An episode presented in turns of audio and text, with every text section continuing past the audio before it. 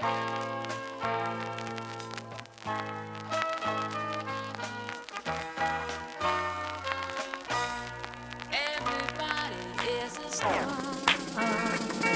uh, uh, uh, uh.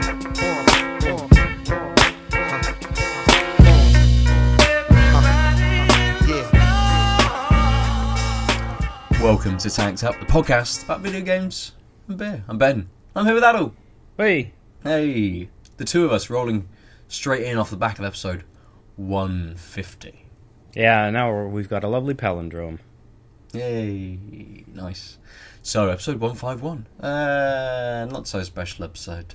But still special because we're here, hooray! Yeah, I would say, hey now, they're all special. That's true, it's true. Uh, our roving reporter in the field, Lucy Eward, is out this evening because she is at a Tiny Rebel event because it's their birthday. Seven years. Happy birthday, Tiny Rebel. I was gonna make a joke about how it was a rebel event that's small, but I, I'm I'm honestly exhausted and get there. Let's move on to the beers we're going to drink this evening. Aadil, what are you starting with? Uh, I'm continuing Korea month. Um, Oh, yes. Didn't have a chance to go anywhere, but knew I had some Korean beers in the fridge. uh, the Booth Brewing. It's a milkshake IPA. I cannot pronounce the top words. Literally, what a Gemsugangsan Okay. um, means rivers and mountains as if embroidered on silk. It's a traditional figurative expression referring to the beautiful Korean landscape. Combining the rich, creamy mouthfeel of a milkshake IPA with the natural tartness of blackcurrant, the fruit character in this New World hops is accentuated, resulting in its beautifully balanced, luxurious hoppy beer. And it doesn't tell me what the hops were, but it Oh. is six percent, and it's this like gorgeous can, Yeah, it's really nice. sort of a little Sergeant Peppersy, or no, no, a Yellow Submarine. That's what I'm thinking of. Sorry. Nice large cat on there as well, hugging a building or a tower of some kind. Yeah, that's good. Uh, but I don't know if you noticed on the top of the tower, Ah. There is a weird three cyclops with three finger spike things on his head thing. That guy. Nice. You pour that. I'll tell you what I've got. Um, so, we didn't have an episode last week. I was away for uh, for the week, um, and I went down to Weymouth, which I do quite often. And because Weymouth is a nowhere town, doesn't have a bottle shop. What? So, I went back to the local Londis. No, I, I think I've mentioned it before. I've been there before to pick up some, some beers. They've got a good selection. Um, a lot of I don't know whether Londis are Manchester-based company or whether they just have a very good relationship with uh, you know with the Manchester distributor. But a lot of Manchester-based breweries in Londis. Um, so I've got one of those that I'm going to drink tonight. But I'm going to start with uh, a beer called Corbel, which is an IPA, 5.5% from Eight Arch Brewing Company, who are from, I think it's Wimborne. Yes, it is Wimborne, which is just up the road from Weymouth, where I was. So a local brewery to Weymouth. Uh, and this just says it's their signature IPA, showcasing some of our favourite American hops that give massive tropical aromas. Uh, they had about four beers there, maybe, maybe five. Okay. Uh, but I thought I'd just try that. I've never had anything from these guys before, so I'd try an IPA. Solid, decent benchmark test. Yeah, yeah. Only a little can. Unlike sort of the most of the offerings that were in the uh, that were in the Londis. Yeah, I mean this one's also for the, for the audio listeners only a, a regular 330 ml can as well. How is yours? Um, What's it looking like? Um, it's reddish in tone, quite Ooh, dark, very. hazy. Um, you immediately get that blackcurrant tardiness. Um, it's a little, a little sweet on the nose, but mostly it's that, that hit of blackcurrant. Yeah, Um, looks super. Um, I mean, with the head and stuff, it makes it look a little bit sort of like crisp. Um, it kind of makes it, at least on the video, what I've kind of seen. You know, you it's it's a little translucent. It makes it more like a a- maybe like a kettle sour or something like that with that Yeah. red color, with that really vibrant sort of red or, or purpley kind of creeping through there.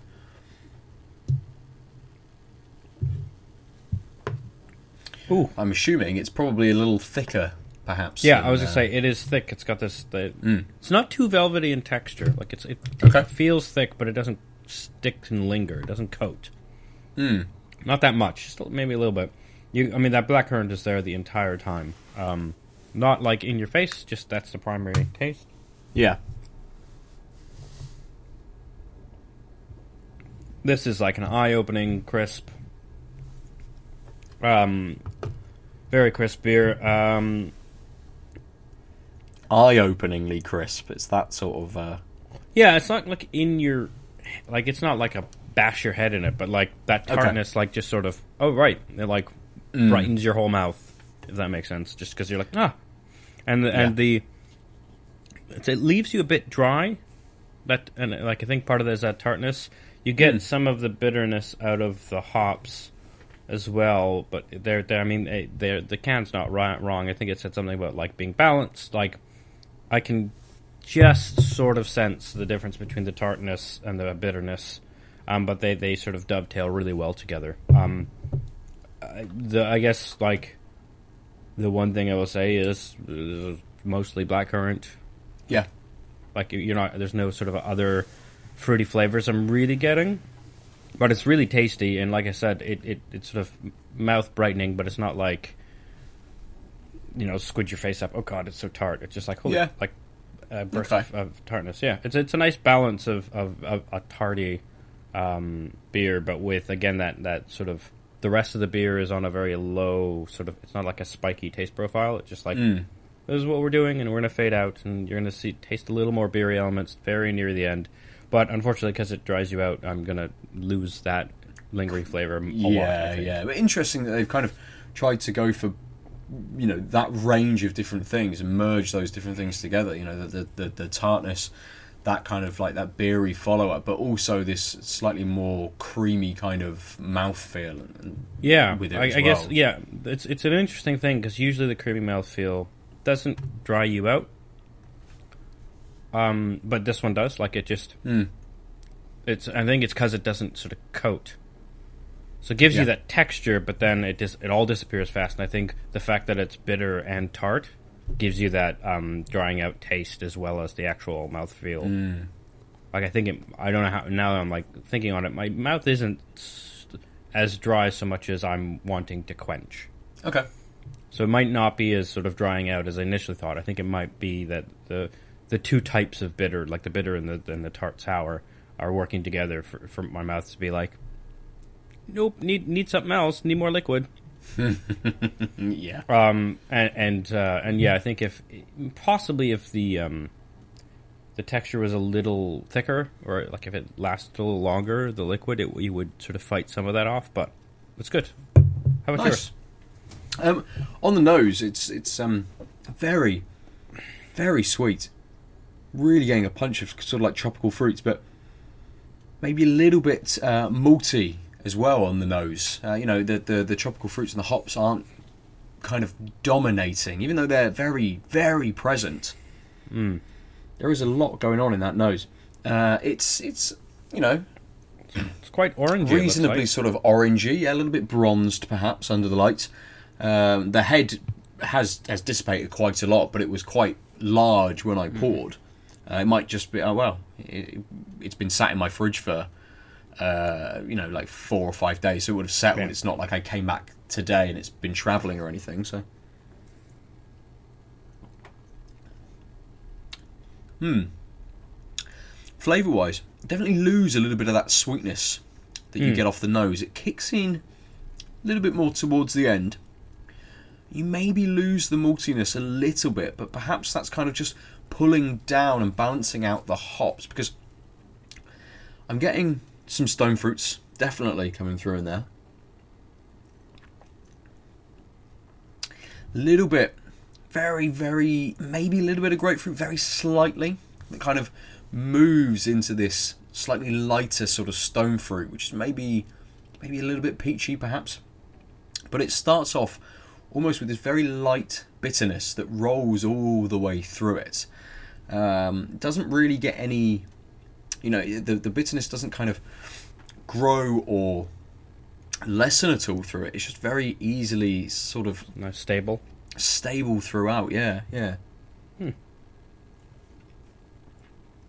Whilst that flavour profile changes very slightly, I think that that bitterness just backs it up really well. It just keeps that consistency Uh, throughout, which allows that flavour to kind of to flow a little bit. It is it is dry. Um, the the the stone fruit is kind of what sticks around, and the bitterness that's, that stays on the tongue quite a lot. Um, after the kind of like the, the the fruits have faded now, but it's kind of the that first maybe tropical, slightly slightly bitter kind of grapefruit coming through first goes into that stone fruit and then that's what sticks with you so maybe it's that kind of that grapefruity which is kicking off the bitterness sort of flavor which allows it to then flow all the way through um, it's very nice it's very easy to drink it's only 5.5% uh, i've already had three big glugs um, Yeah, I just took a big glug off mine as well, and Mm. it works really well in bigger sips actually because you get a little Yeah. more of the beer, and it's like the black. I think the black currant kicks in a little later, so having more in my mouth, I actually found that um, it's it, yeah, it's a little less. And maybe it's just also because I've had a few sips and I'm getting used to it. But it just like that big sip sort of made it taste more like a beer. That sort of ended Okay. with this fruity finish rather than mo- fruit the entire way through. yeah. But again, I could just be being acclimatized to it. Nice, nice. Okay. Hmm, I don't think I'm getting much more than I've described from this, so we can return to it later.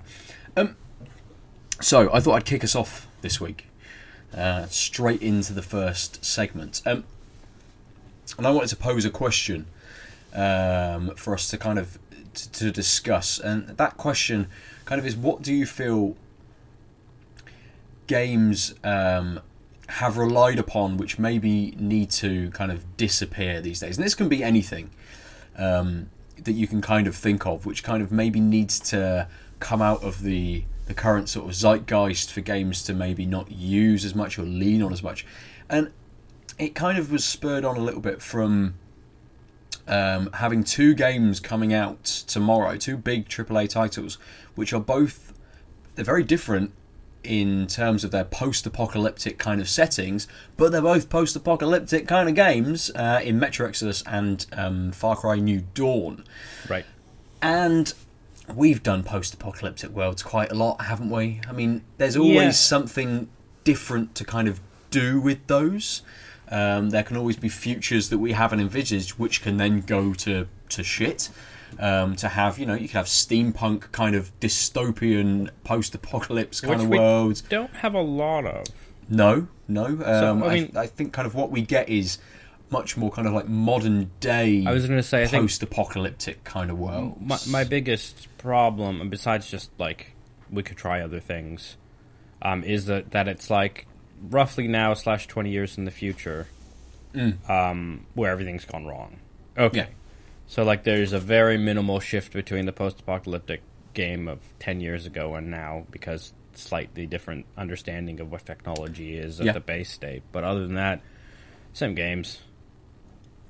Completely Um, and same as uh, you know I, I don't know whether it depends i think on maybe the jump between when the the event happens to when you're actually playing. So you have something like uh, fallout which you know it's a few years after a few decades after. Yeah, I but mean- obviously you're stuck in that kind of like that 50s kind of aesthetic and that's Yeah. kind of what you're rolling around. And metro you're stuck in um, you know, a more modern day aesthetic. And yes, you're then a few decades on, and that's what you're stuck with. I think maybe Mutant Year Zero did it a little bit. I've not played Metro Exodus, so I can't Yeah. attest to how well they do it. Um, but Mutant Year Zero did it really well in that it was kind of modern day where it all went wrong. A little bit in the future, so some other Yeah. things had kind of happened which is standard, yeah. but then the jump was quite large a hundred maybe maybe more than that. I can't remember Yeah, maybe and, 200 and the years, change is like quite significant. yes so there's a significant change. You're not uh, vault dweller running around you know you've, you've you've come straight out of the vault when it's kind of okay for you to do so in fallout. So Mm-hmm. you're right on the cusp of kind of the the changes on the new world as such Um, you haven't had that time to be part of a society to develop to then have children Yeah, which- to then be them to kind of play through. which makes the like the grounding of the society really boring. Yeah. if like there's so much more creative things you can do when you envision when you can write and envision you know decades of change and and pardon the pun fallout of yeah, you know cultural fallout and if you just make it like well we were either in a box where and we didn't and we didn't change in the box magically. Or this just happened 5 years ago so we're all clinging to the same basic idea of of what the world we wish we the world we miss rather than Yeah. this is the world we've gotten used to. Um also i mean that's one of the things that was sort of disappointing to me. Um i get why they did it in the division 2 um, is that they just the so Division One was like a terrible attack in a city, and the city had biological problems, etc. That was a nice, unique thing because it was like you are you are an operative going to deal with, you know, modern day Chernobyl kind of thing. yeah, And then what they've done now is, oh, it all spread, and yeah, and, and and you're in DC, but you could Yeah. be anywhere because it's everywhere is chaos and broken. Like that. I mean, I was going to save the discussion of this as the second segment, um, but I've managed to to segue into it. Um, but like, just the we'll, we'll talk about the gameplay and stuff later. But like the the intro cinematic of like we all lost everything and society collapsed and we all fend for ourselves and there's like rogue vigilant people rose up to be vigilante justice people and now we're and there's scavengers and thieves and like oh so we're in Mad Max but with a good faction yeah. and you're an expert from the old days and you're going to support the good faction like this is your narrative choice I don't. I don't think they gave a. At shit. least I didn't see whether they gave. I don't think they gave a time difference. Obviously, it's not set in winter anymore. It's more kind of spring summer. I assume Um, it's like a, cou- a couple maybe a couple few years on but like Yeah, that's the point don't- it's the it's not- it's- same It's not Go the on. following summer, at least. It's not sort of like six months later, or at least it doesn't. I mean, it could be, but it, they don't sort of differentiate with that. Obviously, some settlements have kind of started to appear and be built up and things, but that I mean, that could happen in six months. That, that you know that people could have got to that point. Um, I think DC really was chosen because I'm I'm assuming they're trying to thrust some kind of narrative in there, all about getting power back, but is it Yeah. really getting who are you getting power back for type of thing? Yeah, So and it's not clear that given that like the government's collapsed, why you would go to DC when like like if you wanted to sort of take retake over the country, a place where there's more people like New York actually makes more sense. Oh, but everyone's dead in New York, right now I remember. Yeah. but like L.A. just- or some of the other like DC's heavily populated, but not like the most heavily populated. sure. Um, but yeah, it, it it was. I mean, yeah, it was just I, I really was let down by that uh, opening intro, and and like it was also like wacky over the head, um, but like it it was just like this is exactly. But the main reason was oh okay so we're in another one of these situations. Except we'll have Yep. these contaminated zones like they were in the original one, but that made sense because the like the bioterrorism had just happened and it was like in the ground or whatever, uh, or uh, roughly right. Now it's like some arbitrary amount of time has passed, and some areas of DC are cool and some aren't. Uh, Yeah, it does blur it a little bit, doesn't it? Yeah, but it blurs Um, it in exactly the way that you were sort of pointing out with Metro and Far Cry. It's like it blurs it in the same beige, gritty, gre- brown realism that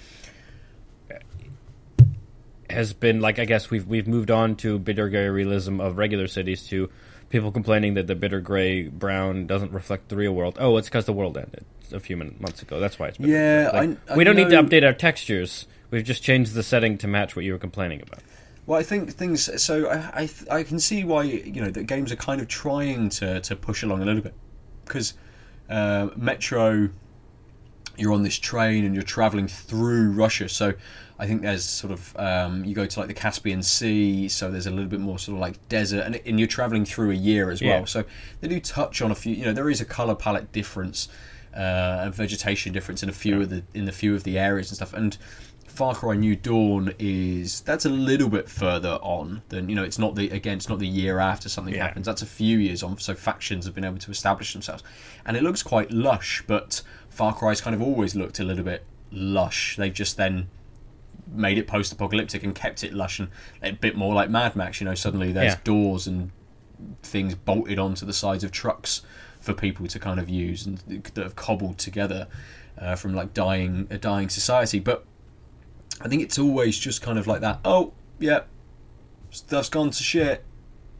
There's gonna be there's gonna be familiar bits. There's gonna be some different Well- things. You know, we we haven't quite had that.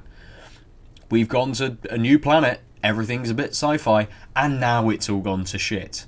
So Yeah. suddenly we're in a we're already in a different Okay. you know, we're already out of our comfort zone. We're already in a completely different world, experiencing something different, and now stuff has gone to shit. And if we'd have had kind of maybe, you know, like Far Cry have done, we've had we've had a Far Cry game, and now we're having the post-apocalyptic version of that Far Cry game. If we'd have had Yeah. maybe like a sci-fi game, like something like Mass Effect, and then had a Yeah. follow-up game where you know maybe you didn't save everyone and it all went wrong, and suddenly you know, it's a it's a nice way to have a sequel which kind of builds on the first game but change stuff up enough. But then I can't just send a, a team to scan real buildings. I mean, so when I uh, when you first asked that question, um, I was thinking maybe open worlds, Sure. And then I re- and then talking about this, I realized oh, one of the great reasons to go post-apocalyptic is you don't need to have all the people moving and being animated and calculated.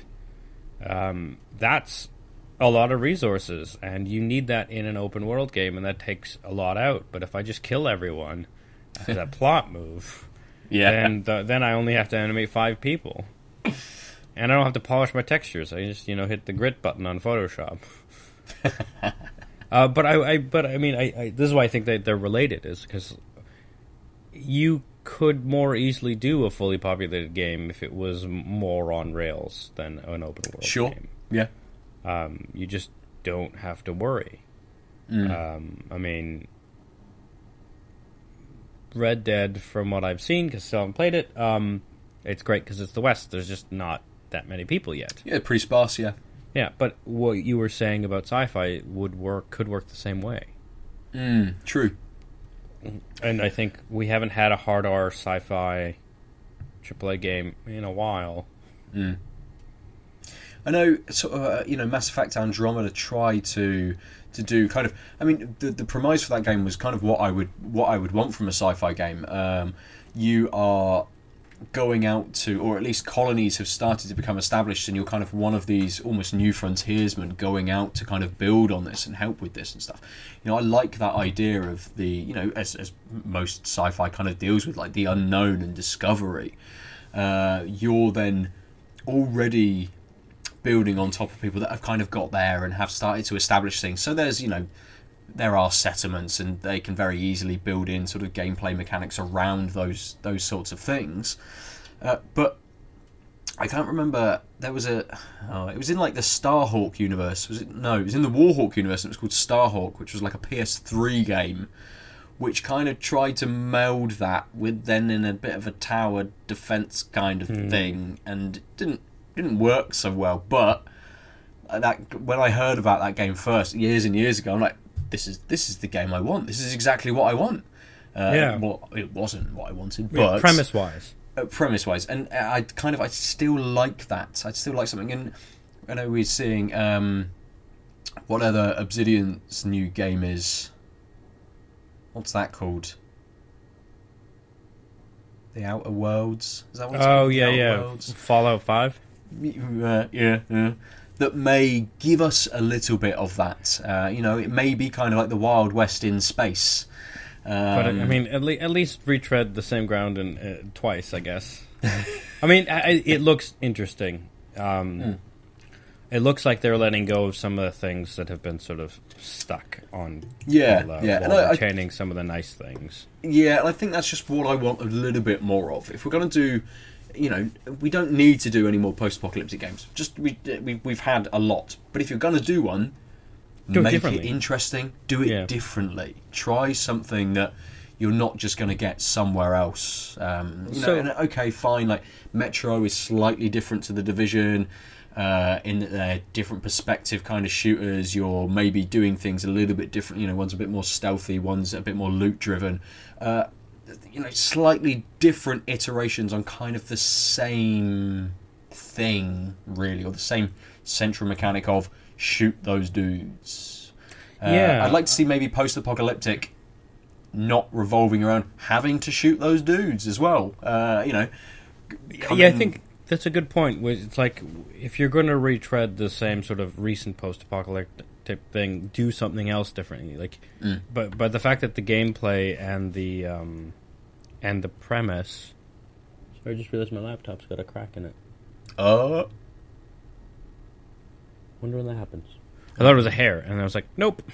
Um, sorry. Uh, hmm. Uh, it's only on the weird hinge part. I'm sure it's fine. Um, famous last words in the last two weeks of your dissertation. Yeesh. back up, back Uh, up, back up. Um, yeah, do something else differently. Or like, I was just Hmm. thinking, you know what's a post-apocalyptic or a, a pre-apocalyptic, uh, an apocalyptic, pick a peckled pepper pepper pepper peppums. uh, uh, an apocalyptic game that was a unique setting, a unique take in a familiar setting ish, was Massive Chalice from Oh, like yeah, a few years yeah. back. The idea was the blight was coming and you were fucked and you had to surround, survive for 300 years roughly. Mm. Uh, and and like yeah, the setting of you somehow being in the chalice and there being two voices. That stuff that is weird fantasy nonsense garbage. That was for the, the narrative. Yeah, That didn't really do a lot. Could easily get get out of. But the idea of like the medieval kingdom and having the world slowly eating away and being invaded. I mean that and like and having it almost inevitable and you just having to survive. Forget about the SRPG mechanics of it. Was a really interesting setting because it was Yeah. kind of like yeah, like the middle ground of all these things. It's like, hey, the world is about to end, but you have some time to deal with it, but it's you're kind of fucked. And we're also in a medieval world. We have some idea of magic, but not a lot. And you don't normally get that because we think like sort of fantasy settings are like like medieval, and so therefore the world can't end because the world is now. And you're like, no, no, no, that's not how this works. Yeah. But that's kind of Yeah, how it yeah. feels. It's like a lot Almost. of times when we get these fantasy games, they're not big world ending things. Let alone the world has been like crushed by like Sauron won, and now we're dealing with the fallout. That would be interesting. yeah, Um, it would.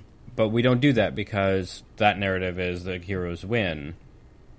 Because it's it's like these archetypal things, but nothing prevents you from doing that type of thing. Get like, sure, every story's been told, but reshuffle the deck a couple times and flip whatever cards you get, and like just figure it out. Like that would be interesting. Like, can you imagine like a, a, a, a swords and bows um, division type thing with like orcs and goblins. Like the world's collapsed, you're hiding in, in the cellars of a like in the backwaters of some like ancient town, and you have to retake the castle so that you can I don't know, you know, like that would be interesting. Same sort of sparse people, right? And there's bad zones because of magic, whatever. You could reskin that game and make it interesting. Um, well, again, why The Witcher worked quite well because it could be sparse. You know, you were in sort of this fantasy medieval time, so there were just swathes of farmland or forests uh, or, or hills and stuff. So you didn't need that, you know, the the, the populated sort of world to have to deal with. Uh, again, not a post-apocalyptic setting, so we can. oh yeah, but like Mm, but- you, in in the world at some other time is basically what I'm saying. Yeah. And and you're saying maybe some other planet, and I think both of those work. Oh, completely. And I, I think as well, you know, I'm, I'm sort of saying a little bit like, you know, move out of the comfort zone a little bit because, yes, we might not go for shooting as such, but we may remain in that kind of like that action game Combat. kind of area. But, I mean, something like, uh, it, no one's going to make this game, but um, if you had like Life is Strange was relatable because of the the setting and the Yeah. characters. Um, but you know, something like that, something which is maybe a bit more narrative, a bit more dialogue based. Um, your, you know, that, that's kind of revolving around that, how people live in that society. Um, Yeah. and get through and are able to ha- and, and you know you can have a big bad that appears and you've got to do something about it and whatever And small bads want, are you know, okay, the whole too. fucking joy of fiction do what the fuck you like Yeah, I was like, the problem then is you'd have to pay for the writers. That's true. We could, we could get onto the um, the topic of the issue between gameplay versus uh, between gameplay versus narrative, but um, I think that might be a, an episode, a whole Yeah. episode. Yeah, that's a robotic horse we flogged to death. It certainly is. Yeah. Yeah. So. Um, kind of, is there is there anything else off kind of like the top of your head that you think maybe has been a little bit done to death that needs to kind of either go away or change a little bit more? Um, I mean, again, I think, I mean, I like open world games, but I think Hmm. the reason why I said that one because it dovetailed with with what you said. Yes. Um, yeah. and, and I think technologically that's sort of people expect it a little bit, and also the best way to do that, again, I think is why is to uh, depopulate the universe. But um, also, it's just like I didn't like GTA 4 so much. It was Okay. small. I, I mostly just didn't like the narrative arc of the main character, right? But there was a narrative arc. Like that was a narrative game, and it, it was, was. an open world game, and it worked. yeah. And then when they made the city really big for GTA 5, they figured out, oh, if we have three characters who live on the other sides of the city, that'll work too. Mm-hmm. Um, say, I mean, some people aren't a big fan of the way the storytelling worked, but it's clearly a, a story. Like the storytelling worked in the sense that the story was clearly being told, and it wasn't sparse. Sure. And I think, like, you don't need the giant biggest map such that you can't put people in it because you're rendering too many things or whatever. Um, uh, and I honestly like don't like good level design is, is is you know key, and some of that is lost in sort of the open world thing, with the exception Yeah. of maybe like the way Hitman 2016 does it, because the I can whole yeah. point is that like that, those are well designed levels, even Mm-hmm. though they're big. they're still also pockets compared to like these other games, but like that's I'd like to see more of that where they've either thought really well about a smaller layout, and the point Yeah. is that you have then then the freedom of movement is a, is a point of gameplay, not just a like generic. Completely. I think it's one of the not quite to the same extent as Hitman, but I think it's one of the things that that um, that the new Tomb Raider games have done very well in having those kind of that linear gameplay within that pocket of a larger area to be able to explore and approach Not kind of yeah. how you want to. Uh, I think um, from what I've read, at least on the Metro Exodus reviews, Metro is a little bit like that as well. You've got pockets of bigger open areas which you're then linked to by much more narrative driven linear kind of corridor elements um, which I think is really good I- I, I think it was a really nice kind of mix um, of sort of like the two different things merging together in, in Rise of the Tomb Raider from very recent memory so I'm really looking forward to kind of how Metro Exodus kind of do that but I think I'm very similar with you Uh, not it's not maybe open world fatigue. I'm I'm happy to go and play another kind of open world game. Uh, it's maybe just kind of open world boredom, perhaps. It's just a bit more kind of like I'm not I'm not tired of these games. I could just do with something else. Well, I think the big a big part of that boredom for me is that these worlds are are just empty and boring, and there's no point. A lot of the times, like the last couple of Assassin's Creeds I poked at were like, well, yeah, I Mm. could wander, but why would I bother? Yeah. Like, there's I don't like these games where there's space for the sake of space. I mean, to be honest, like I've only poked at Just Cause Four a little bit, but like, Ooh. um, it's bigger, but I didn't have a problem with the size of Just Cause Three. It had the right; it was huge, and I could just, do the Just man. Cause three, Just Cause three jumped up from Just Cause two as well, hadn't it? Yeah, By- yeah, by like quite a large amount. Yeah, it was one of the biggest games, I think, at least that whatever that record is. Um, Yeah. Um, same thing with uh, like Tom Clancy's Ghost Recon TM, Tom Clancy's TM Ghost Recon's Wildland, Wildlands. Uh, I used to have that down pat. Um, that game, as soon as you beat an area, there was no point to come back to it. So Mm. it was like huge, but not in a like. Kind of just sucked. Like, I, like I mean, I didn't. I only beat a few areas before giving up on the game. Um, But it's just like, well, what's like yeah, some guys might respawn sometime, but like you've done all the missions in this area, it's basically just grayed out. And because of difficulty, there's still kind of a linear path. Like I would rather you just spend more of those resources instead of having to like do these huge renders, etc.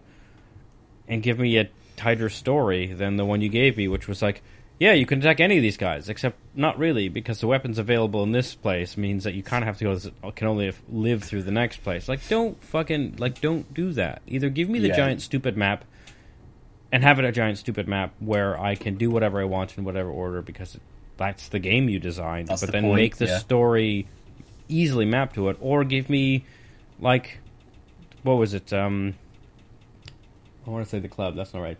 What is that fucking driving game? Number two failed miserably by Ubisoft. The crew. The crew, yeah, the crew was sort of similar. You could kind of, but you really could had to go kind of across the the states to unlock the right things in the right order to win the right races.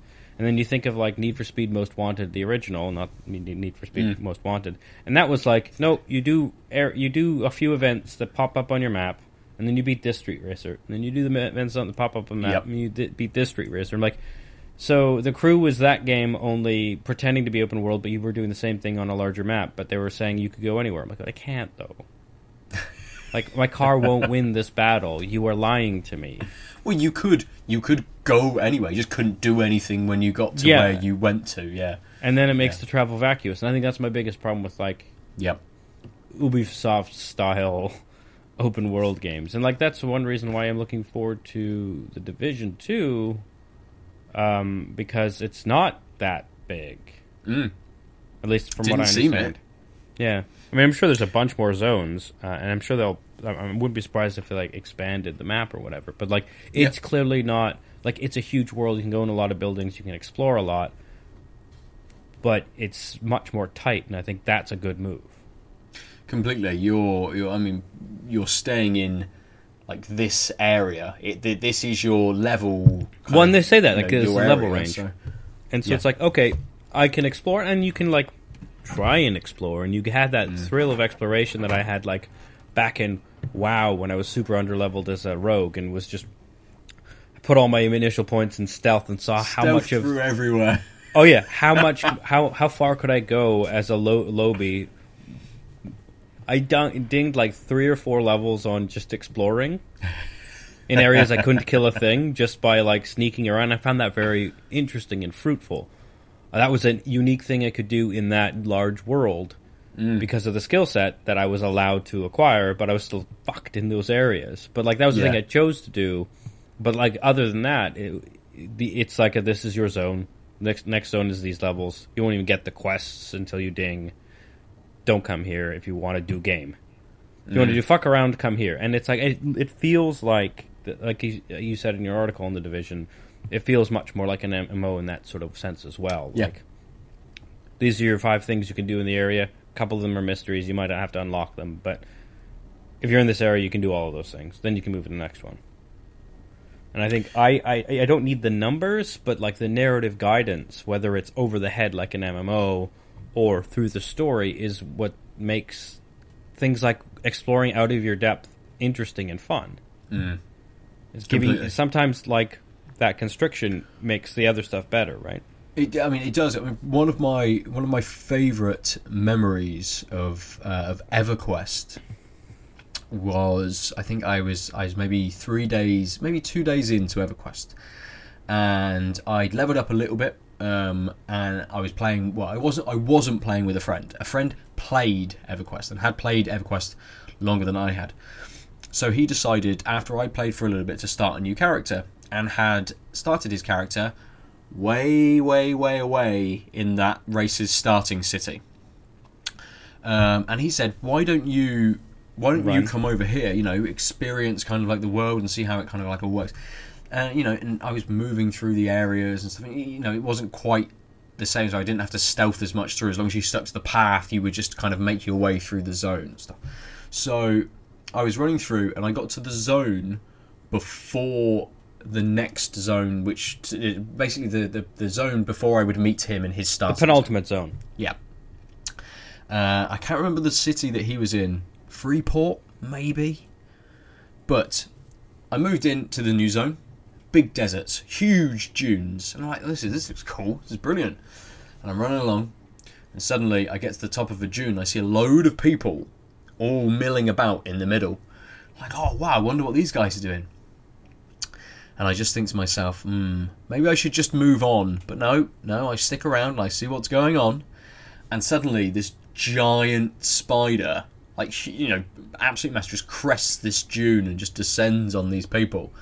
And I was a little bit close within the range of hmm. aggro, and, and it just came, you know, it hit, Right hit on, these yeah. guys, came over and instantly came in. I was like, oh, brilliant. I've now got to do that run again. Oh, I've just done. But the joy that I had of that experience, like I'd not seen anything of that scale Yeah. yet in the game, and it was just like this game has so much to kind of to offer me by me exploring and going out and kind of suddenly going to another zone and seeing something that was much too high level for me.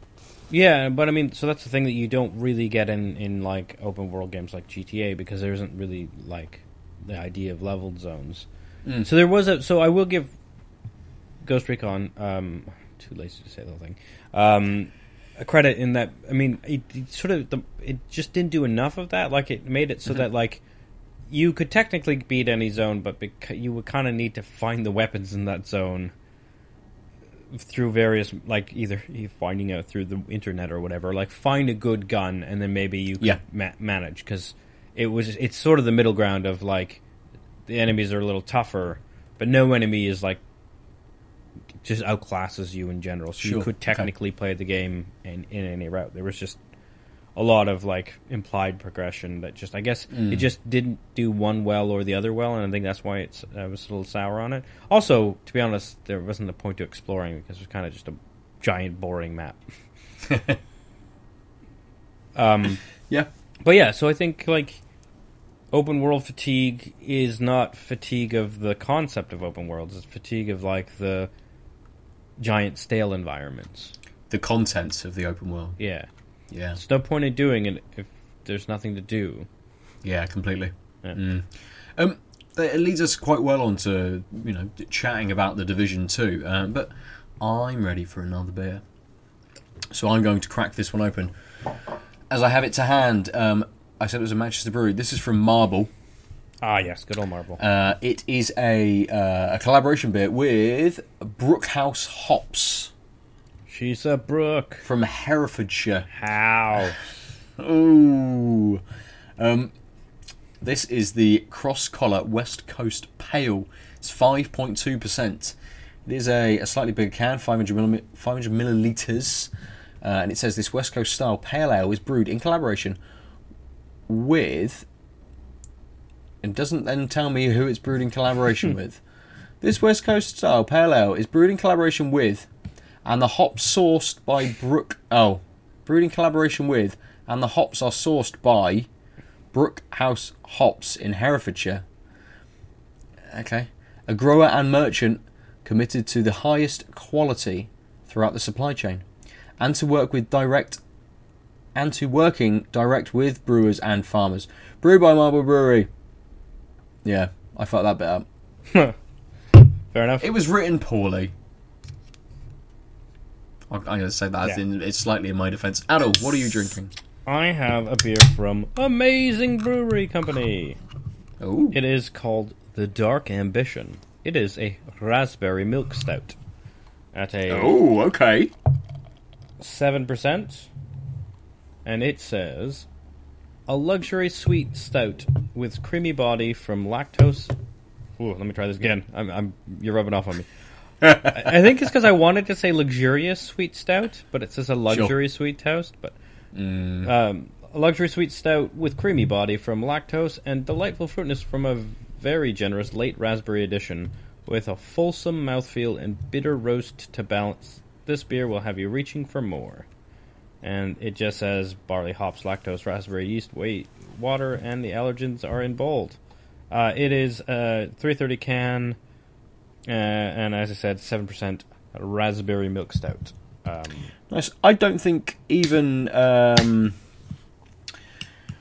in the last episode where you guys drank the Korean beers, they gave many ingredients, did they?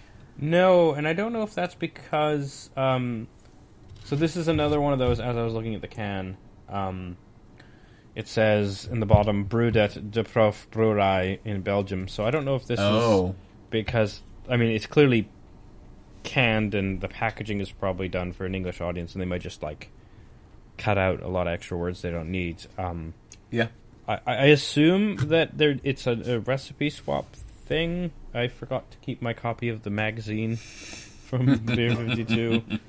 Oh, also I don't know when my next one's gonna come. I wanted to cancel it, but I forgot. The ongoing Beer 52 cancellation saga. Yeah, this is like the weirdest type of free press that they get. I think. Yeah, yeah, it really is. Um, well, while while my head settles, um, why don't you tell me about your beer? Sure. Um, uh, it's a very sort of similar colour to the to the previous beer. A little Maybe not- hazier. a little hazier. Um, Little yellower Maybe even maybe mm, maybe sort of like a deeper bronze, perhaps, Hmm. um, than the last one. I don't know whether that's just caused by a Like little, much closer with it being a little bit place. Hmm. hazier. Um, head stuck around a little bit longer. Um, wasn't quite as big as the previous beer. The nose isn't giving me a huge amount. A little sweet, a little fruity. Not much at all on there. What is this? Five point two percent. So I've gone for the lighter beer second. I think I went for the lighter one because it was a bigger, uh, you know, a bigger can instead, just in case. But it's got a a similar level of bitterness to the previous beer. A little more, maybe dank, a slight hoppiness, a slight dankness to that bitterness kicking through kind of in the fall. And it, all of that runs through and leads. I'm going to have to have a big sip just to try and get what that, that end is. It's like on a bigger swig, it's slightly fruity in that four as well. Only slightly. But it leads to a fruitiness. It leads into a very, very light sweetness. Like that dank nature of it is just flowing along with that bitterness all the way through. But there is just this really hard to grasp kind of sweetness, which is right at the end, but then lingers once the mouth has started to dry and those other things. That sweetness is kind of just like just poking through, like it's got a tiny needle that it's stabbing me with, and that is all I'm kind of getting from it. You know, it's not a big, uh, it's not a big hit. And it was a West Coast pale, yeah, West Coast style pale ale. Um, hmm. I might ruminate slightly. I come back to you on, on what yours is like. So the head's dissipated a little bit. It is. I mean, it's a stout. Yeah. It's dark, um, and I'm borrowing um, from from the Lucy playbook because this is a pint-sized measuring cup. Nice. That's very good. Um, oh, ooh, that nose though, that is that is chocolatey. Yeah. Yeah, so, so the sweetness um, and the sort of roasted malts are giving it a sort of toffee-ish smell, and then um, the the raspberry that hits with it, it, it sort of smells like a raspberry chocolate, like a dark chocolate and raspberry Mm. um, chocolate. lost lost my words there. yep, this this thesis is gonna be some eloquent. Um, um, yeah, it's really interesting. And like now that I've had a little bit, I'm getting a little more of those malts and a little bit of the roasted on the end of the nose, so it sort of hmm. stops being that sort of raspberry chocolate thing because you're getting a lot more of that burnt note as well. So it, it sort of kicks through. Once the raspberry fades, you're like, oh no, there's this is like a a roasted malty affair. That's really Yeah.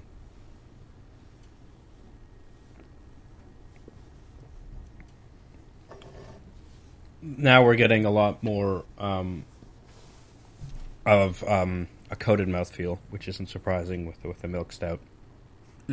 It's not too sweet, so they haven't overdone the lactose, which is my my big That's like worry about milk stouts. Is like, nope, big peak is, is sweet. Um, This is a very smooth beer. Nice. What I really like is that finish is the raspberry sort of just is, is very stable. Stays basically the same low, mid low level throughout, but as the rest of the beer sort of crescendos down, sort of crescendos and then heads down, that those roasted malts do just kick through. Okay. So you're left nice. with, again, and then as those fade, you have that light hint of raspberry as well. Like it just never stops, but it's not really in the way. So you Mm. have this like the sweetness and the ra- brings the raspberry out. Then the sweetness starts to fade. Then this bitter roasted taste comes in, and then as that ebbs, you're like, oh yeah, there's that raspberry still. This is a really well Okay. balanced. Um, what I like, uh, so I really like well balanced beers in general, but what I Yeah. I really like when the balance still takes sort of a, a, a journey, like where you have peaks and valleys of the taste, rather than like this is the beer, everything works, you can taste everything. I mean, sometimes it works really well. I think like Wiper and True often have a really excellent bounce throughout, with less of a huge taste curve.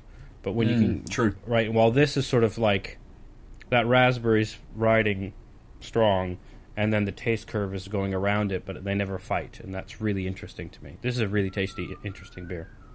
Nice. And yeah, there, some, again, that creaminess from the the lactose just coats the mouth a little more. I, I don't need to reach for it again. I am because I'm sort of trying to. To be honest, I'm trying to chase a bit of that bitter roasted malty feel because it sort of isn't there in the beginning, and then by the end it's gone. And you want it. yeah, You need it. Yeah, yeah. It is. It's a shame I um I didn't get this box. I cancelled however long ago I did because Yeah. you know the beers that you've had have all sounded interesting. Uh, so it's kind of you know the the one box I don't get is then full of interesting beers. yeah, but I, mean, I've had a handful where it's like I'm putting zero of these on the pod because meh.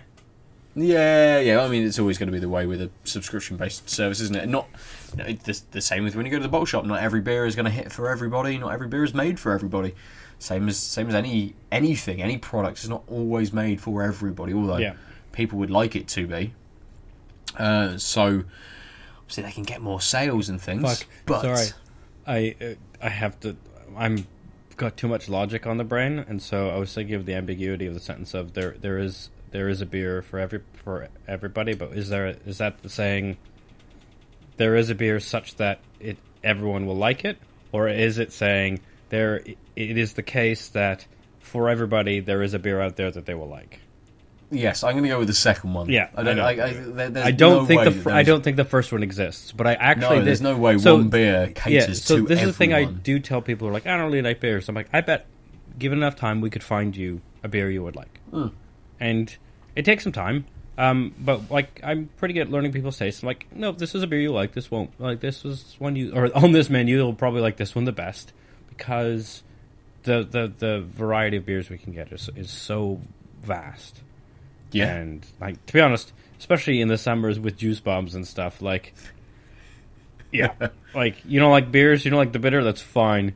Have have this overpowered squash. I don't like it. I don't like it because it doesn't taste like beer. But I have found you a beer you would like. Yeah.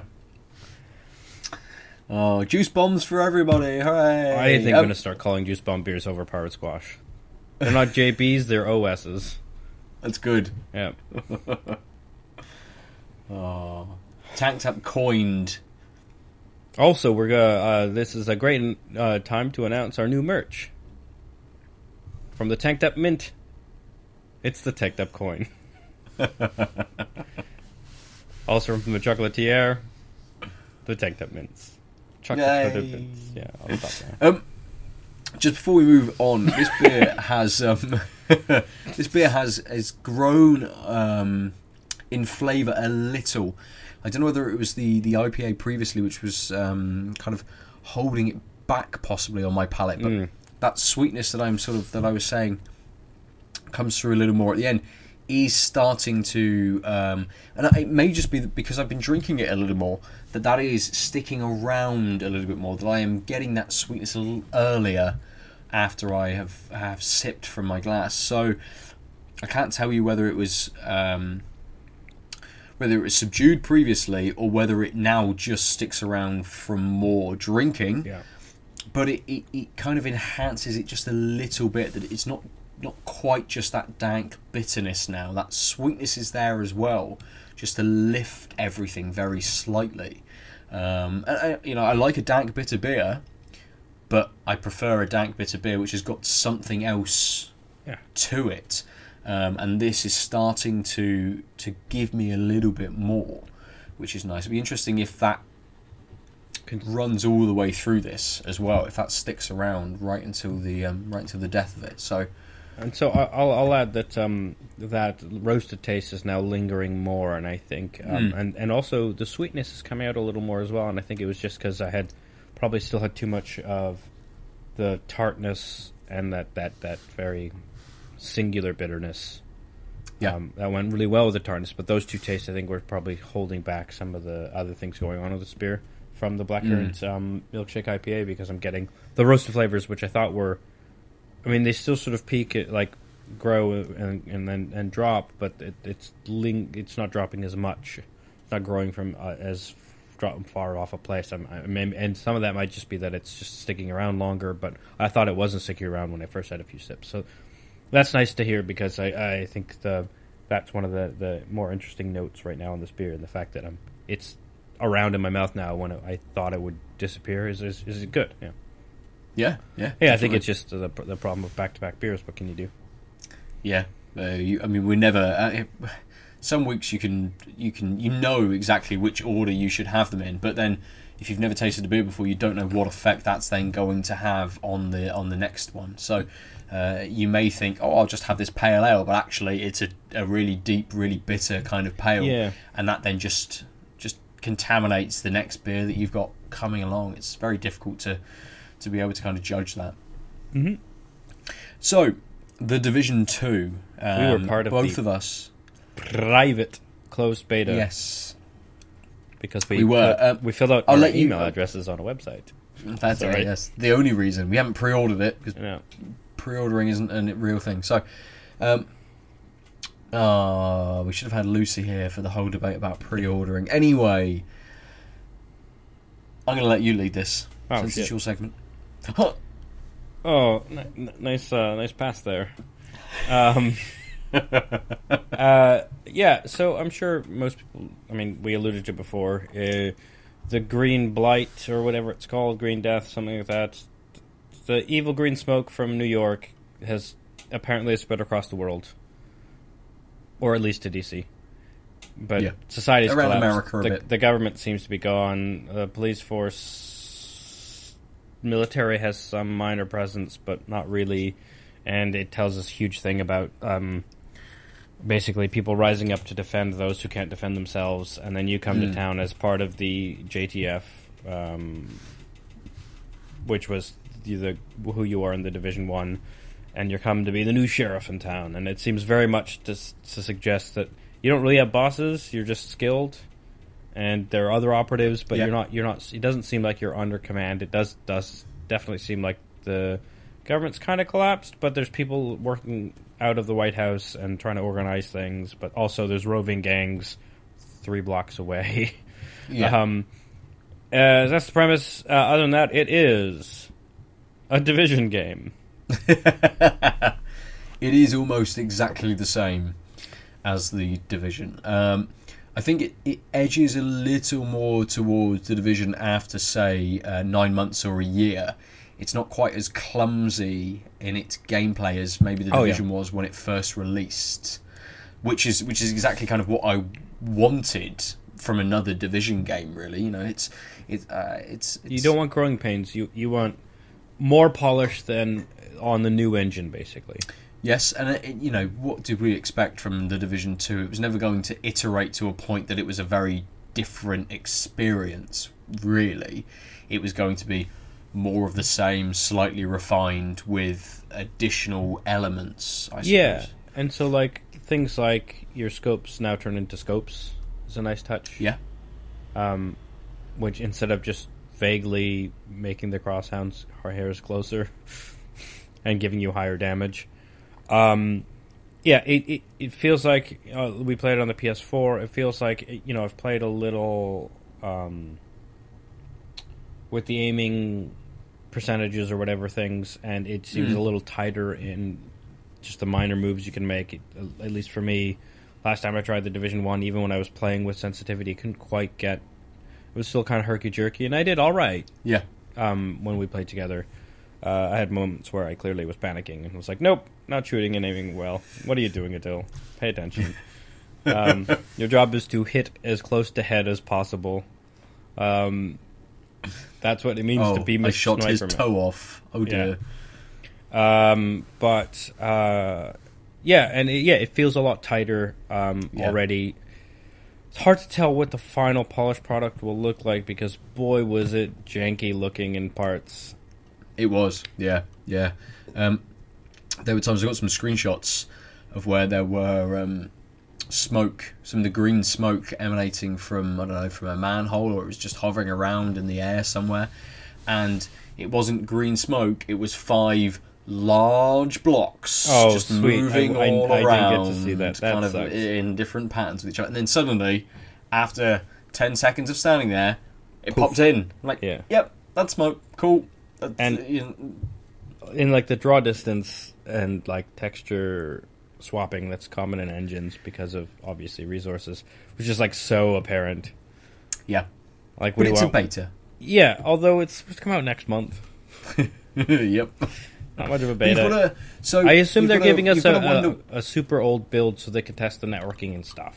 exactly, exactly. That's what I was going to say. You got to wonder what build it is. I know that it was shown um, like an EGX, and I don't know whether the build is any different to that one. You know, that was six months ago now, uh, Hmm. maybe five months ago, something like that. So.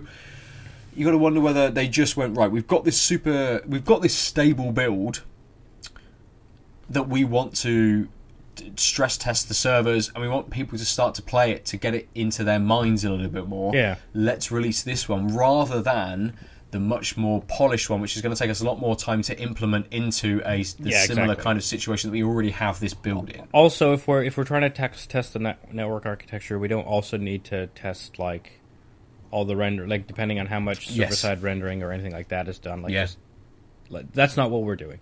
Um, but it because it's so close to launch, it is a bit of a gamble. Yeah. yeah, Um, there is another beta, which is an open one coming the first weekend of March, I think, Yeah, uh, uh, which is two weeks before release. yeah. I, think- assume that's when they they're also doing larger network stress testing. I, I, if they, it'd be a weird decision, though. I wouldn't be surprised, but it would be a weird decision to keep the same build that was pretty jank. I mean, didn't you fall Yeah. through the floor at one point? No, I uh, I didn't fall through the floor. Well, No, you got I didn't, I didn't, floor, I didn't right? continuously fall through the floor. I got uh, I did fall through the floor up into about my waist, and then and then I just got stuck uh, as I leant into cover. As, as I as I pressed the button to move into cover, he then just dropped sort of two foot. So yeah, he was way. So anytime I was then aiming, it was trying to look over the top, but it was just looking at Right. the box that I was hiding behind. Um, and then I was stuck. I couldn't move. Then then it suddenly allowed me to move, and then almost instantly dropped me back down. yeah. So there were there were issues. Yeah, Um, of course. So, I mean, I, I know there'll be points where your gun's too low level, and so the bullet sponging will really suck. That's Yeah. part and parcel with the thing. Uh, I like. I mean, uh, it's not surprising, but things like being able to turn off all like numbers falling out of people and the GPS and most of the HUD, um, which Mm. took six to nine months to have all those tweaks in, and they were original, obviously, because it's a sequel. They know people want this. You can do that right away. I really like that. I, I mean, the GPS was always able you were able to turn off, but the large chunks of the other bits of the HUD you weren't until later in post release. And I think, especially if you're doing that sort of more exploratory thing, it's nice to just pretend like you're just a dude. Although, um, for me, I, sometimes I actually like um, the numbers falling out because sometimes that's a clearer indicator when it's a larger enemy of how much of their health is gone. Because if they're further Sure. off, and they've got a bunch of armor. It's less clear how many of those white boxes have disappeared It- than yes, big number much, falling yeah. out of them. Yeah. we it seems like it's the same idea you have um, L1 and R1 for different sort of gadgets. Mm. And the only gadgets they allowed us to play with were drones, turrets, and rolly mines. Yeah, I are all of those. I don't know whether drones are I returning. think drones are n- new. drones new. So the turrets are the, the same, apart from Although- you can now get different turrets. Um, they're sort of like the Seeker roller mines or little little orbs that you can sort of like roll towards people. Uh, I think they were in the previous game as well. I can't they? remember So- what it was. Um, but I mean, I like the the like. I don't know because I don't remember enough of it, but also because I didn't play it after the expansions and stuff. I don't know if the aerial version of the rolling mine was there, where it rolls sure. and jumps in the air and then explodes. And I found that very useful because it seemed to distract, even if it didn't kill people right away. I Hmm. I mean, usually if there was like four or five guys there and I caught them with that that firefight, we were like just had the advantage. Yeah, Um, yeah. And now, having said that, I didn't try the non-aerial version of it, um, but it did seem like that's the one that's designed for multiple people. Mhm. Um, uh, it took me a while because it wasn't clear how to do it to use the sniper turret because it's not auto fire. It basically scans the area with a laser, and then if when you're when you're targeting a person and you hover over them, you can hit L one or like the the button that you use to dis- deploy it. You can hit that again to target that person, and then it'll just try and scroll back to them and shoot and fire.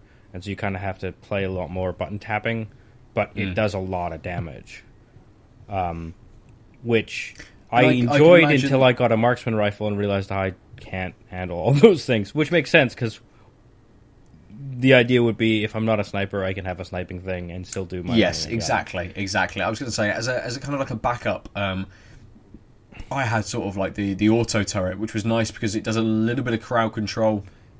Yeah, it's a lot of suppression and stuff. Yeah, you can hover the crosshairs over an enemy and, and tap tap the button to um, to to target them, and the auto turret will then just just assail them with bullets. Um, that allows you to kind of flank and to move different positions and things, which is nice. But I can see how well that sniper turret would work if you play as I do, which is a little bit more medium to close range. Um, And have you it could uh, further back. suddenly you're looking just in front of you, and you, that's when you can hit the the, the, the or the manual targeting sort of thing to then get that guy that's pretty 'Cause I- close to you. But Yeah, I was gonna say because then you can easily get the get get the aim on them. Well, for me, it was like a couple of bosses. I when I finally figured out how to do it, I was like, "You're fucked." Like, just took them out with a few shots with that turret, Yeah. but it needed to be deployed in a decent place and me to focus on just doing that because I didn't tend not to come as close. It meant that there were less. It was less accurate. It's clearly for I throw this back there and I run up and then it's aiming with a larger breadth, but I, I my aim of my aiming for it it'll be not bad. I think it's a really cool idea. I obviously didn't use it the right way, but that's how you learn these things. I mean, yeah, very much. And again, it's nice that you know that the um, the assault turret would give you, or not assault turret, I don't know what it's like. The full auto turret would give you a lot of suppression, especially if you want to then uh, have a sniper rifle. That you Yeah. have that kind of that backup, uh, or at least that little bit of crowd control to stop people getting too close to you. It's nice that they have started to deviate a little bit with these builds and allow you a little more freedom in how you kind of want to, to, to back yourself up or the build that you kind of go for, which I think for me works quite well because I don't want to play this game by myself as I did with the with the division. You know, if if the two of us pick it up, I'm Yeah. only going to play it when we're both available. Yeah, me too. When the wider, you know, when the wider community um, of, of out of lives guys, you know, we've got a few people who are thinking about picking it up.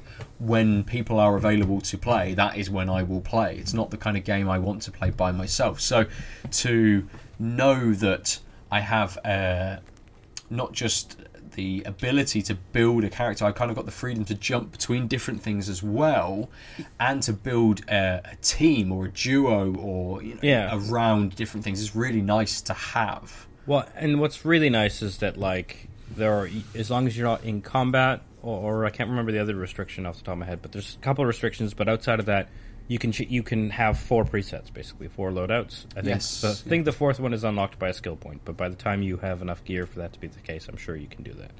And that way, I think would be so. Sometimes you just don't need a fucking sniper guy. Or hmm. sometimes you like it would be so much better because it's a bunch of guys walking around in a build like a building site. If you guys just like three of us took out our marksman rifles and picked off half the guys before even approaching, and like the fact that you can do yeah. that type of thing is really interesting, right? Yeah. Um, I, in true fashion, um, I, a few of those firefights, it's like, ah, fuck. Sniper rifle to pistol to pistol killing guy who's right in my face, skipping entirely over the like medium range gun. um, but uh, yeah, so I mean, I'm looking forward to the fact that you'll be being able to switch between those. So like, someday I might like some days it'll, it's way less arduous than like changing all gear to be like let me try the medium range thing or like the you know I I mean y- you've seen me in Battlefield 1 even with the like scoped guy, uh, rifles and stuff I run a gun a lot anyways and so it'd be it'd be not, it's it'd be a real advantage right to not have to wait to die or go to a specific place to Yes. calm down yes, and swap to be like, no, I see this situation. This is one of the ones where I could just be an, an asshole and run in and shoot some people, Yeah, then I duck brought this extra weapon with me to cover that range difference. Yeah. I can just sub that in. Yeah, completely. Yeah, yeah. It's um, it's got a lot going for it, uh, especially. Well, It could be interesting. I- I- it could be interesting, but I don't. I'm not. I'm not playing the division for plot. Um, I think that so far from what we've experienced so far, and it'd be interesting to see if the open beta is the same. Might not be the same build, but it might be the same set of open areas and what you're Right. able to. I'm to assuming it'll be pretty close. Um, I'm not taken with DC at all. New York kind of like instantly had an impact, um, and I think I think a lot of this is to do with um, with cultural touchstones, Yeah. with uh, with knowing kind of, or at least having a knowledge of New York, uh, either through entertainment products, through TV shows and movies, or General knowledge. just general knowledge of, of New York and landmarks. Um, and you know, uh, we've uh, recently we had Spider Man again set in New York, and you had that familiarity to it. Yeah. Uh, DC doesn't have the same feel to it. Yes, there are landmarks. But like, you don't really know how close they are or whatever. Like, you don't. I've get got no idea. idea. Yeah, I got. I absolutely. I have absolutely no idea that you've got like the White House here. You know, I don't know the the urban layout of Yeah. DC. I don't know where things are. I have no reference to that. So that's fine. But it, for me, it could be anywhere. Really. Yeah, it's just Um, anywhere with a White House. Yeah. Yeah. Anywhere But with that- a government building that is familiar. Sure. And that's one of the reasons why, because it seems like the government's fallen, why I found it curious that they put it there. Um, Mm. One of the things I did like about the Division One was all the weird little things. Like the echoes were a really cool way of telling you the backstory Yeah. through these like through your magic watch and these holographics. Um, and then you also had like those odd cell phone things to p- pick up. And I found myself stumbling into them this time, and I, I think part of it might have just been well, it's a beta, so I don't need to get the experience. But I was never really getting these things for experience. I was just like, I don't care about this phone call. I just have already tuned Sure. it out and run away. And I don't know how much of that was like, well, I only have an hour to play this. But I think part of it is just like that was unique, and exploring and learning about the, what happened at the event Yes. Yes. in New York was unique, and so it was like people panicking or hey, you know, hey Josh, blah blah blah blah blah. Oh my God, what's that? Like these types of phone calls were interesting, Mm-hmm. and now they're just more of the same. I agree. Yeah. Like Uh, well, none of that even- plot seemed to do anything differently. Except for It- that one cell phone in the White House, where like I think the fifth in chain of command is dead. You're like, oh, okay, I get it. We're Yeah, there was there was one I picked up which was between I think it was between two um, what we would have been what would have been enemies to us between sort of like two gang members It's like I don't want to listen to what he's saying to me. I'm gonna fucking go off by myself. Like I just don't care. Just don't give a shit about the world. Like 18 months later, really, it was super interesting at the event. as because it was about people you could relate Yeah. to in the extraordinary circumstance, not like Joe Bob in this world. Well, I'm also a Joe Bob. Like I could have that phone conversation. and they i mean they could have they could have done it in a way you know we go back to our, our previous discussion about how you know how do you how do you show something that is further on from the event they could have been much more interesting sort of things to say and yes they're only like phone calls But that's like little great. 30 collectibles but this is exposition and it worked This is really well in Division One. it did, and it worked really well. So I don't know whether it's maybe just the ones that I picked up so far. I'm hoping really I'll still try and seek but- them out. And there was one Echo I bumped into that, like normally, at least in Division One, the Echo would play some video, and then you could like click for more information on certain characters in the scene, Hmm. and then it would resolve essentially. And this one, it would play the whole thing, didn't resolve, just sort of sat there, and I was like, Yes, yeah, and then I walked out and walked back in, and I'm like, and it re-triggered and did the whole thing again. I'm like, yeah. The okay. same thing happened. Yeah, It's like, uh, I don't need to hear this conversation. Is this a bug? Is this just like I don't know? Like I thought I had some idea based on the previous game. Now I don't know. I'm walking away, and now I don't give a shit about chasing down echoes. instantly spoiled for you. Yeah. Yeah, But, yeah. like, I mean, it's got I mean, so one thing that I didn't get to do um, was the end game content. One thing I think that's really cool is the way they scale grouping. Like everyone gets normalized. yeah, um, which is super interesting. Um, and I, I mean, I, I, we only played that tutorial mission. That was last time I could touch the game, and uh, but I'm interested in that because I only did a little bit of dark zoning in Division One, mostly because I didn't have people to play with, yeah. and that's a lot harder to mean- do. It, it- I mean, it is. I did a lot of solo dark zoning, but Like, uh, however, what was it? Maybe six months. However long it was when the survival pack came out Yeah. for the division. When that that's when I jumped back into the division when that when that mode was introduced, um, and I jumped into the main game and played a lot of the dark zone then. Um, so a- again, it's one of those that I want to experience that as part of a group, as part of a team, and you know we didn't get that in the in the beta, um, but it'd be interesting to see how they do that, considering it is normalizing things now. It's not tiered zones yeah, for you to kind of be able to go into. So, yeah, whether that bumps up Well, all of your gear, whether that just bumps yourself up, I don't, I don't know kind of how that really So, I don't- works yet. I wouldn't be surprised if they haven't given tiered zones based on your dark zone level, but your base level is what's being scaled. Because dark zone level in the last one gave you access to some of the more lucrative areas, Yeah, but you were your your base level. If like if you were one of the reasons we didn't play together was because I played it mostly on PC and then I picked it up for a song on PlayStation, but I only Yeah. got to like level ten or something before giving up on the game because we couldn't really play together Mm. uh, when you were playing, and it took me a while to catch up because I was trying to solo everything and being rubbish with controllers. Um, like, and and then it was like, okay, well, I mean, I have no problem. I got a lot of enjoyment out of this on yeah, on the PC. I I enjoyed replaying some of those missions. Fine, I'm okay with giving up on this game. Um, I, I think I got my money's worth of both purchases combined, um, but it was like suboptimal. And so the idea that like if you end up outpacing me by the time, like it seems like you can access the dark zone within the first couple hours of play.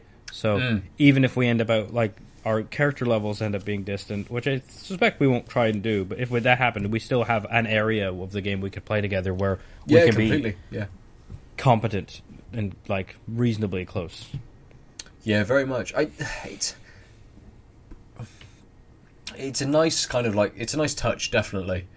Uh, obviously, it would be good to experience sort of like the whole thing with a core Three or know, four group or of players, like three or four. You know, even is just the two of us. It'd be nice to experience the Some majority of what that game has to offer together.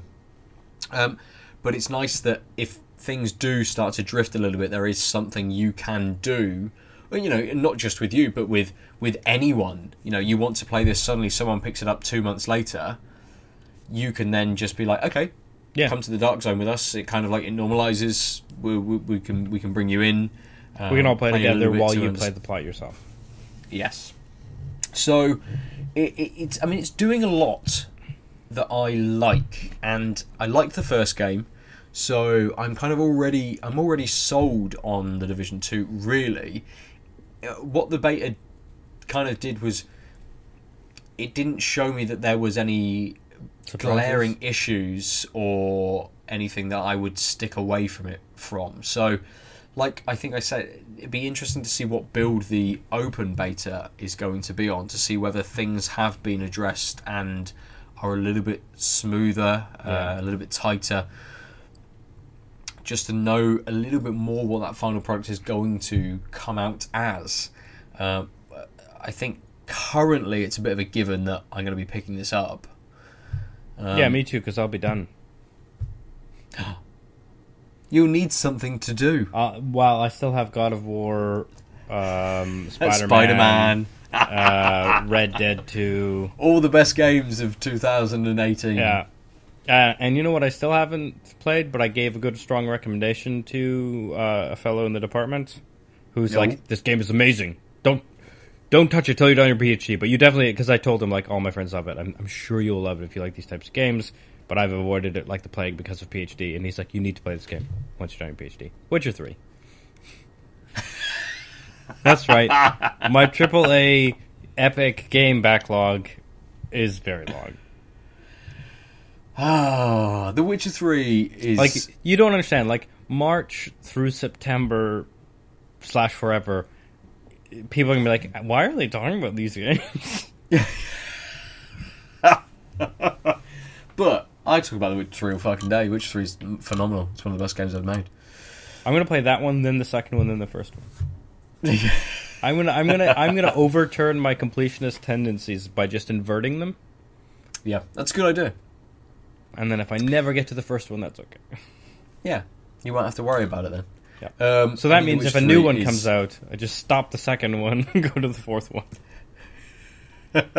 breaks the cycle completely. yeah Um, play The Witcher 3. Everyone should play The Witcher 3. Um, I'm I'm joking. Yes. I'm just gonna play a lot of Apex, Overwatch, Fortnite, and PUBG.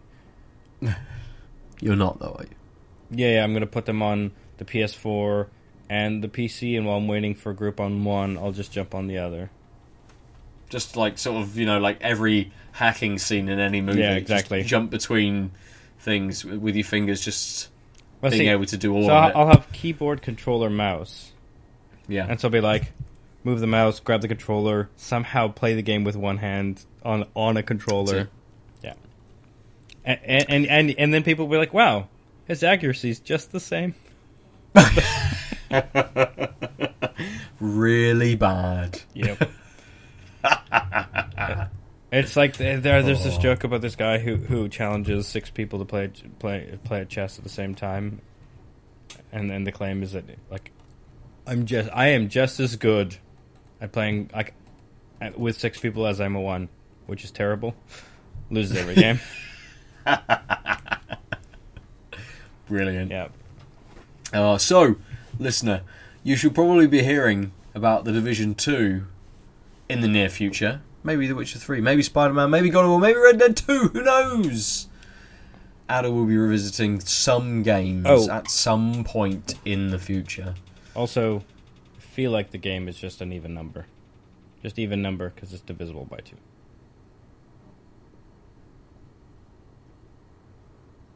Too much of a stretch? Any natural number? Yeah, a little bit. Divisible by A two? little bit, little, little too far, perhaps, on that one. So, I mean, the Division Beers. 1 was just the same number. that's true. So, I- this oh, game can I call it halvesies? I'm going to call it halvesies. It's Division 2. It's called Good, halvesies very now. good. Yeah. Um, or is it two over one? No, that's just 2. There's no Exactly. division in that. Exactly. It's just Um, 2. the game isn't 2. It's Division 2. Divide by 2. halvesies. I'm calling it halvesies. Um, Ubisoft's beers, halvesies. beers, beers for this week, Aadil. You had two. They were both very different. Well, they're they're fruity, milky things. That was the theme. fruity, milky things. But I'm serious. Blackcurrant. It's berry milky things. Blackcurrant milkshake IPA, raspberry milk stout. Yep, Very milky Okay. things. That's fair. I like them both. I think I'm leaning towards the Dark Ambition, though. I I think that's especially when um, the uh, the Gemsugansen Blackcurrant Milkshake IPA sort of left my palate. The the roasted malts were coming out a lot stronger, and that gave a lot more texture and like there's just a lot more going on in the taste, and it all worked really well. They're both really well balanced beers in the sense of there's things going on in the taste that are different, but they all work well together. Blackcurrant Milkshake IPA was more stable, like like the taste curve was flat. Or uh, the Dark Ambition sort of had some some peaks and, and troughs, um, and that that sort of allowed the raspberry to sort of ebb and flow, even though I think it was pretty stable throughout, just because the other things were moving.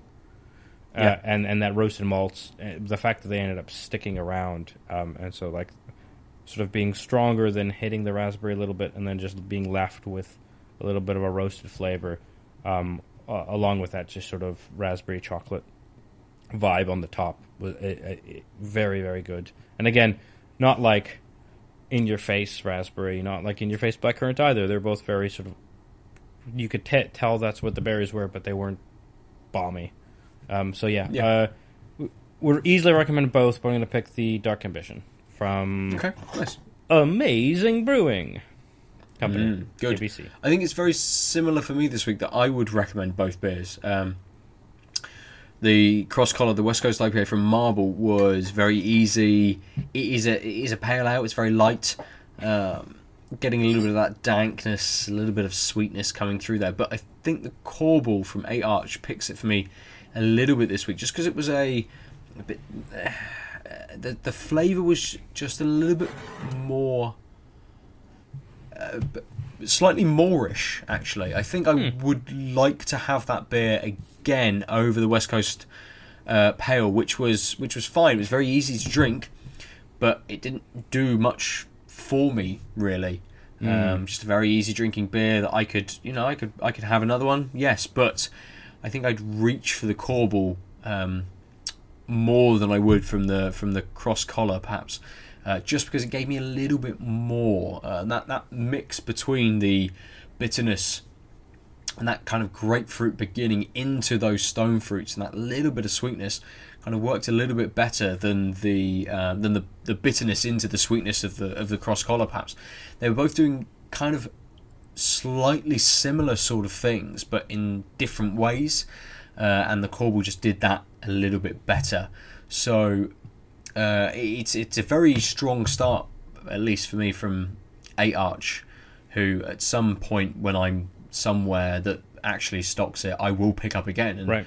Um, I did see that they had, you know, it wasn't just uh, an IPA, a pale. They had a couple of beers which were a little more kind of out there. I don't know how long these guys have been around for, but they do have some um, some slightly more interesting styles as well going. So I think it would be kind of I'd then take the jump.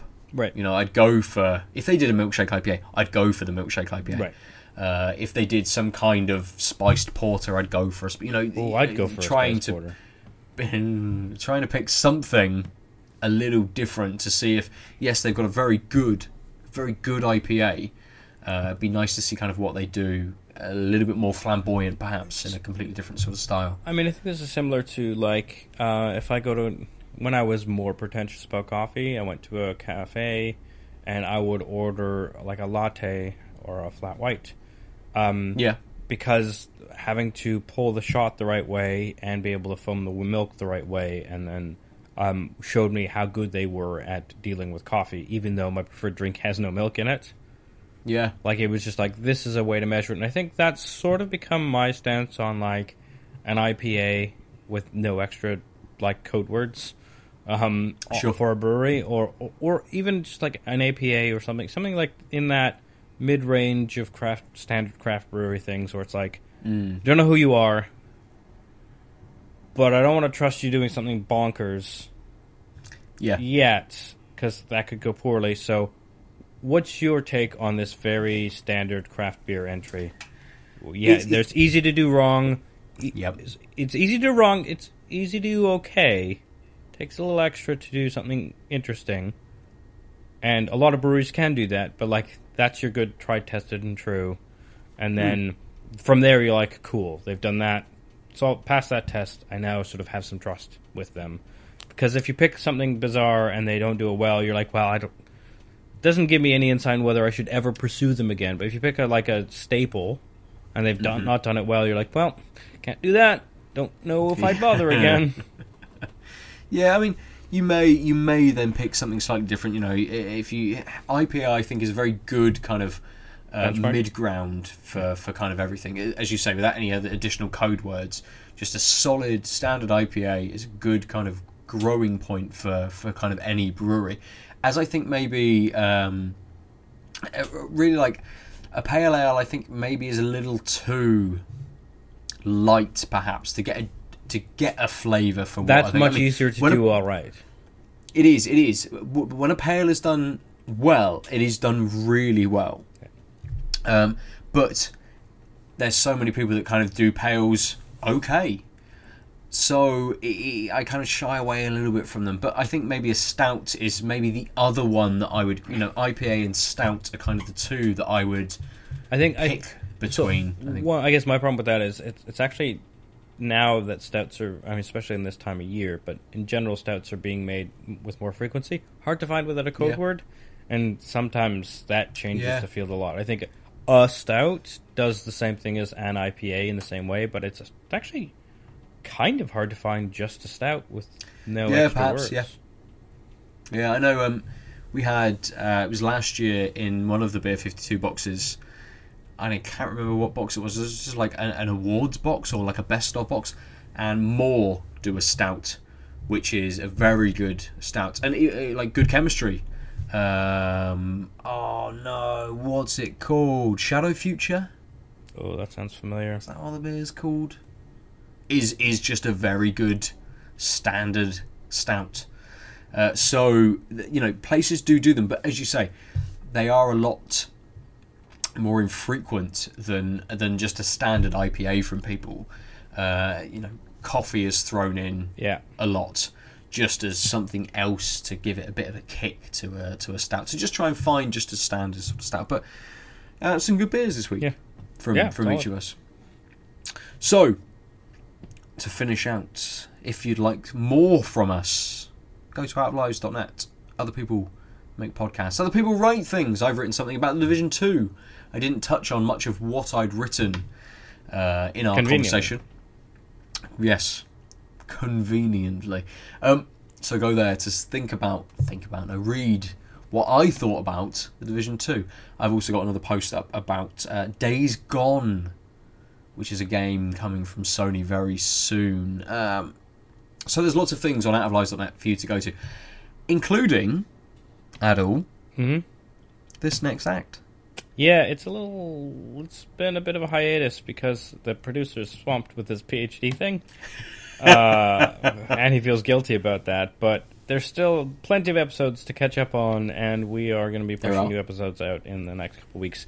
I have a co-producer slash uh, another editor on the job um, to help um, deal with that. And uh, in March, we will be releasing two episodes a week to catch up on the backlog.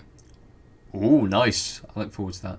Um, so, how do people talk to you if they want to do so? Um, probably with their On the internet, not just in the street. Oh. Uh, you can reach me at the Omniarch on all of the things except Twitch, where I'm the underscore Omniarch. Also, I'm the underscore Omniarch on PlayStation if I need to use my European account for European codes, as we figured out with the division. what pain in the ass that was. yeah. Not Ca- so much for me. I just had to hang around and wait for you to deal with the shit you had to deal with. What's wrong? Sorry, the cat just started howling. Uh oh. Angry cat. Oh, Or upset cat, at least. Hairball.